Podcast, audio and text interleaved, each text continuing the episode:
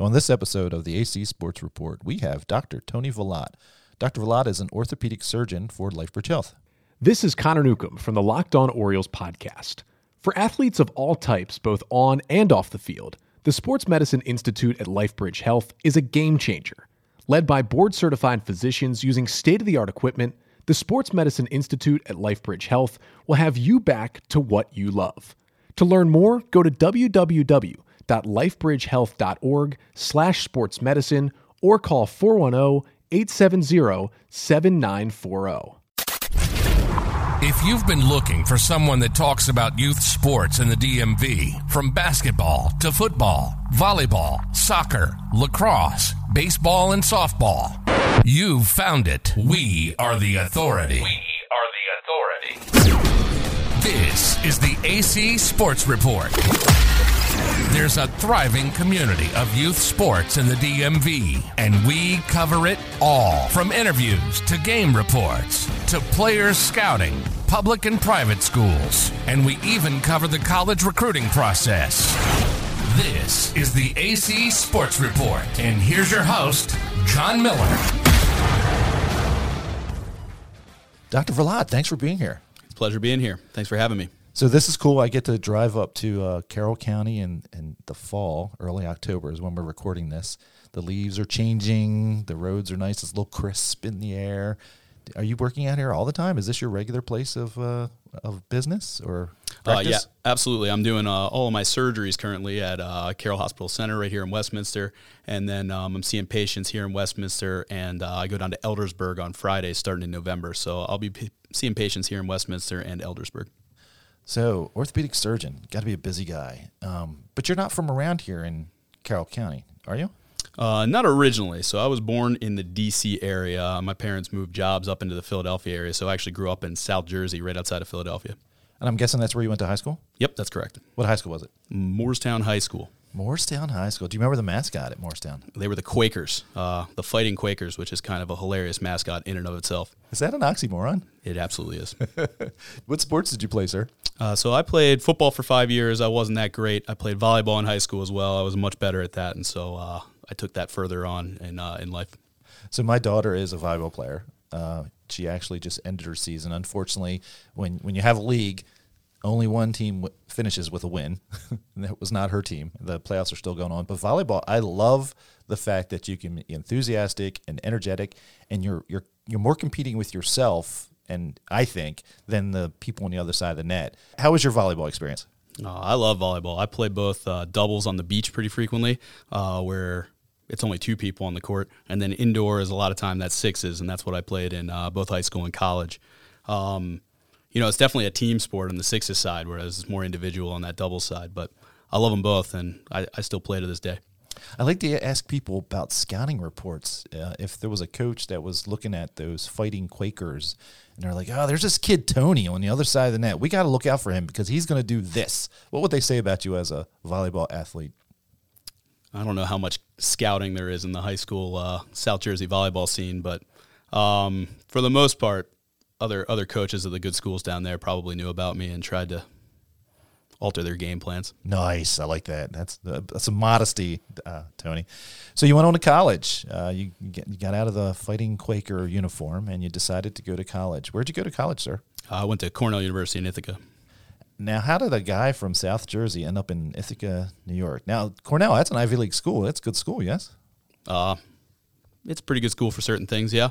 Um, interestingly enough, I was pretty good at you know math and science in uh, in high school. Didn't really know what I wanted to do with my life at that point, so uh, I I knew engineers do math and science, and I knew Cornell had an engineering school. And uh, my best friend, uh, whose family owned a uh, landscaping company, all of his older brothers went to Cornell for their landscape architecture uh, major, and so I went up there a couple times with him, enjoyed it, decided to apply there, and got in. It's interesting. You you never quite know the path that's going to lead you there, and it's your buddy's friend, your buddy's siblings. Yeah, that's right. I was hoping that he would go too, my best friend, but he didn't want to go there. So Did I he ditch up you? He didn't ditch me. He, uh, I don't think uh, Cornell was for him. All right, Cornell, what's the mascot up there? The Big Red, Okay, okay. You went from the Fighting Quakers to the Big Red. not not good mascots in my lifetime. Not so far. Did you stay involved in sports up there in uh, Ithaca? Yeah, so I played for their uh, club volleyball team. They didn't have a varsity team up there, but I participated all four years there for club volleyball. All right, so you're a doctor, so you had to leave undergrad, leave Cornell, and you had to go into medical school. That's right. Where'd you do that? I did that at Tufts uh, up in Boston. Tufts in Boston. So, okay, so you're staying kind of East Coast, New Jersey, New York, Massachusetts. Um, refresh my memory. Medical school is a four-year program generally. That's correct. But then you're a doctor, but you still have to do an internship and some residency and stuff like that, right? Correct. Where'd you do those? Uh, so those were done at Georgetown, so closer to this area. Um, internship is lumped into the rest of residency, and that's a five year program. So I went to Georgetown for five years to learn orthopedic surgery. So just keeping up here four years of undergrad, four years of medical school, five years of residency. That's right. Are you done yet? Are you still getting training? Uh, I'm I'm you know, as physicians, we're always training, so there's new things coming out every day in orthopedic surgery. So, you know, I stay up on the current literature and do all that stuff. But for the most part, I'm done with the uh, formal training. I think I saw somewhere in your on your CV on the website that you ended up in Detroit for a minute. That's correct. One year in Detroit. And what what happened up there? Uh, so most orthopedic surgeons, not all, uh, will choose to do a subspecialization fellowship. Um, and so I went to the Detroit Medical Center and did a sports medicine subspecialization, uh, and that's focusing on basically taking care of athletes at all different levels um, and doing specific kind of arthroscopic or minimally invasive camera surgeries in all joints of the body. Got it. So now you're down here in Carroll County working for LifeBridge Health, uh, doing orthopedic surgeries. What what's your basic uh, clientele? Are you seeing a lot of high school kids? Are you seeing adults? Are they weekend warriors, or is it guys like me that think they can still play soccer and show up with a a twisted knee? What's what do you see down here? Good question. It's really all of the above. Um, you know, my passion is probably taking care of athletes. Um, up in Detroit, we had an opportunity to take care of some of the professional athletes, and that's a wonderful experience. But most of the time, the majority of the athletes in America are high school athletes. And so I probably see mostly high school athletes when it comes to high level athletic um, people that I'm taking care of. A big part of my practice is non-athletic people who are maybe older, graduated on, and just participating in recreational uh, activities are people that I take care of, of course, as well. And you know, love taking care of those people because we're just trying to get them back to pain-free, doing the activities they love, uh, and that's another thing I love doing. Uh, older people who have osteoarthritis, a lot of times we can, you know, try to help them out with certain non-operative uh, things I'm of course a surgeon, but I try to concentrate on you know non-operative management first, getting people back to what they can do, and using surgery as a last resort, except in certain scenarios where you know surgery has to be done. Well, that's good to know because as a non-physician, if I was going to go to a surgeon because I thought something's wrong, I'm going to assume, well, a surgeon does surgery. That's what they do. And you're telling me that's not necessarily the case. You're going to avoid that. You're going to try to offer non-operative things first that's absolutely right. I mean, for a sports medicine physician, I don't think you're going to find too many sports medicine orthopedic surgeons in this country who are doing all surgeries on all their patients. There are a couple of very, very specialized people where that may be the case, but there are other kinds of surgeons you go to, you know, for example, like a cancer surgeon, where a lot of times all they're doing is surgery because that's what they need to do for their specialty. Sports medicine is not really like that. I see a lot of tendinopathies, a lot of things that may get better with non operative management. All right. Tendinopathy you're gonna, you're gonna have to walk me through that. I know a tendon attaches. Hold on, I'm gonna go back to my anatomy and physiology class when I was an undergrad, and we're not gonna assign any dates to that, uh, doc. But uh, tendon attaches muscle to bone. That's right. Opathy, just some kind of disease of that tendon. Exactly. So tendonitis would be a tendinopathy. Yep. Tendonitis specifically means inflammation of the tendon. Tendinopathy is more of an all encompassing term for it, but for the most part, they're used interchangeably. Would you describe that as one of the things you see? There's, you know, obviously sports muscles, bones, the attachments are overused, overworked, or injured. So you're going to see injuries to that a lot. Absolutely. So, um, you know, I take care of mostly knees and shoulders, but of course, I'm seeing everything all over the body, especially athletic injuries. Uh, a lot of people will come in with rotator cuff problems in their shoulder. Um, and so, rotator cuff tendonitis is a very common diagnosis that I'm seeing. Um, but you know things like tennis elbow, Achilles tendonitis, patella tendonitis. These are different tendinopathies all over the body that I'm taking care of. Very good. So, not to get too far ahead of us here. So, at what point in your your life did you think this whole doctor thing was was for you? I mean, uh, back when you were a fighting Quaker, did you say, "I know I'm going to be a, a, orthopedic surgeon," or did it take a little longer? Did you were you up in Ithaca when it when it dawned on you that this whole surgery thing's for me? I mean, obviously, medical school, you knew the doctor thing was there, but where where along this journey did you decide to be a doctor?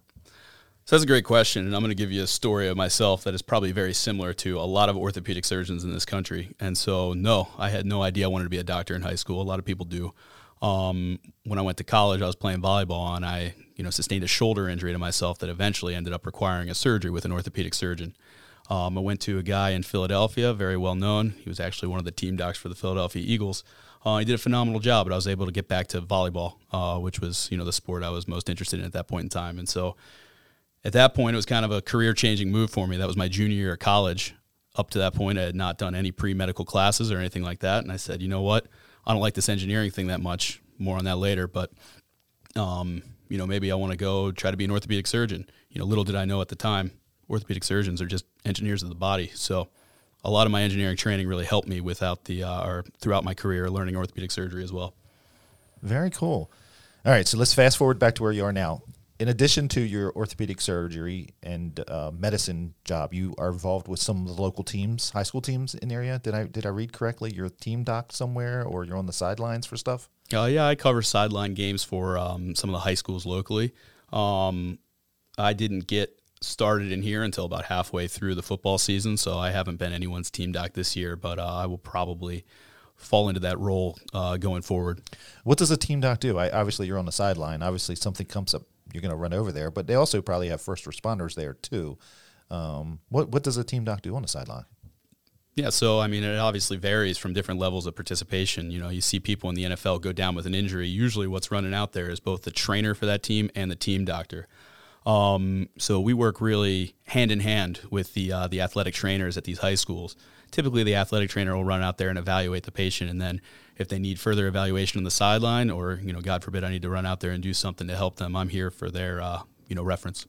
Is there stuff you would do in between games? Is there like consultations? Do you ever get involved? This may be a dumb question, so please excuse me. Sports physicals, stuff like that. I, imagine an orthopedic surgeon isn't that level of detail is probably not needed for a sports physical. But how about off season or outside of games? Is there stuff that you get involved with there? Uh, so orthopedic surgeons all the time do sports uh, sports physicals, pre-participation physicals, what we call them. Uh, a lot of high schools require that for their athletes. I think Maryland is one of those high schools, but I've done them throughout my orthopedic training for athletes of every sport, not just football. Um, so we really focus on the musculoskeletal exam, um, and usually, you know, a primary care physician or another provider will focus on the heart lung exam, things like that, where you know they have more training. Are you still playing volleyball? I, I so when I was in Detroit last year, um, I did play in a bunch of recreational leagues. I haven't found one down here, so anyone listening wants to show me one, that's totally fine. So you were just in Detroit last year? Uh, yeah, I you're, moved. You're a straight up newbie. I moved from Detroit this summer. Very cool. Oh, we got to find you a volleyball league. I'm sure there's a couple around here. I just haven't found them yet. Can it be co-ed? Does it got to be all man? Does it matter? The ones I played in Detroit were all co-ed. Yeah, very good, very good. So at some point along the way, I like to ask uh, the people that are here to, to give some advice. Now, I, I want to preface this with this is I'm not asking you for specific medical advice. Um, obviously, if someone has a medical question or concern, they should see their provider. They should go through the proper channels. The advice I'm referring to is more of: Is there anything that you saw or have seen along your many years of of involvement in sports, either as a doctor or just as a person, where you just wanted to you know tell everyone you know if there is there a thing especially with student athletes is, is there a specific thing that you've seen that you feel um, you know obliged to share with the world um, that are the parents being too aggressive? Are the kids not ready for it?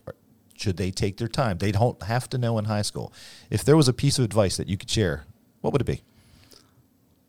So again for all the different kind of people i see i give different advice to all of them so focusing on the high school athlete um, you know, ACL prevention programs have been developed recently with physical therapists, and there's a lot of good research showing that we can prevent a lot of ACL injuries.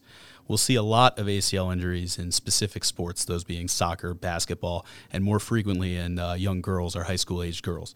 Um, there's a lot of reasons, both anatomical and hormonal, as to why female soccer players end up tearing their ACL more frequently than something like a male baseball player. Um, and so, in those high risk sports, and I would say that's both male and female soccer, basketball, obviously football. Um, you know, focusing on an ACL prevention program, um, which a lot of the athletic trainers are now doing, um, can really prevent a lot of these injuries.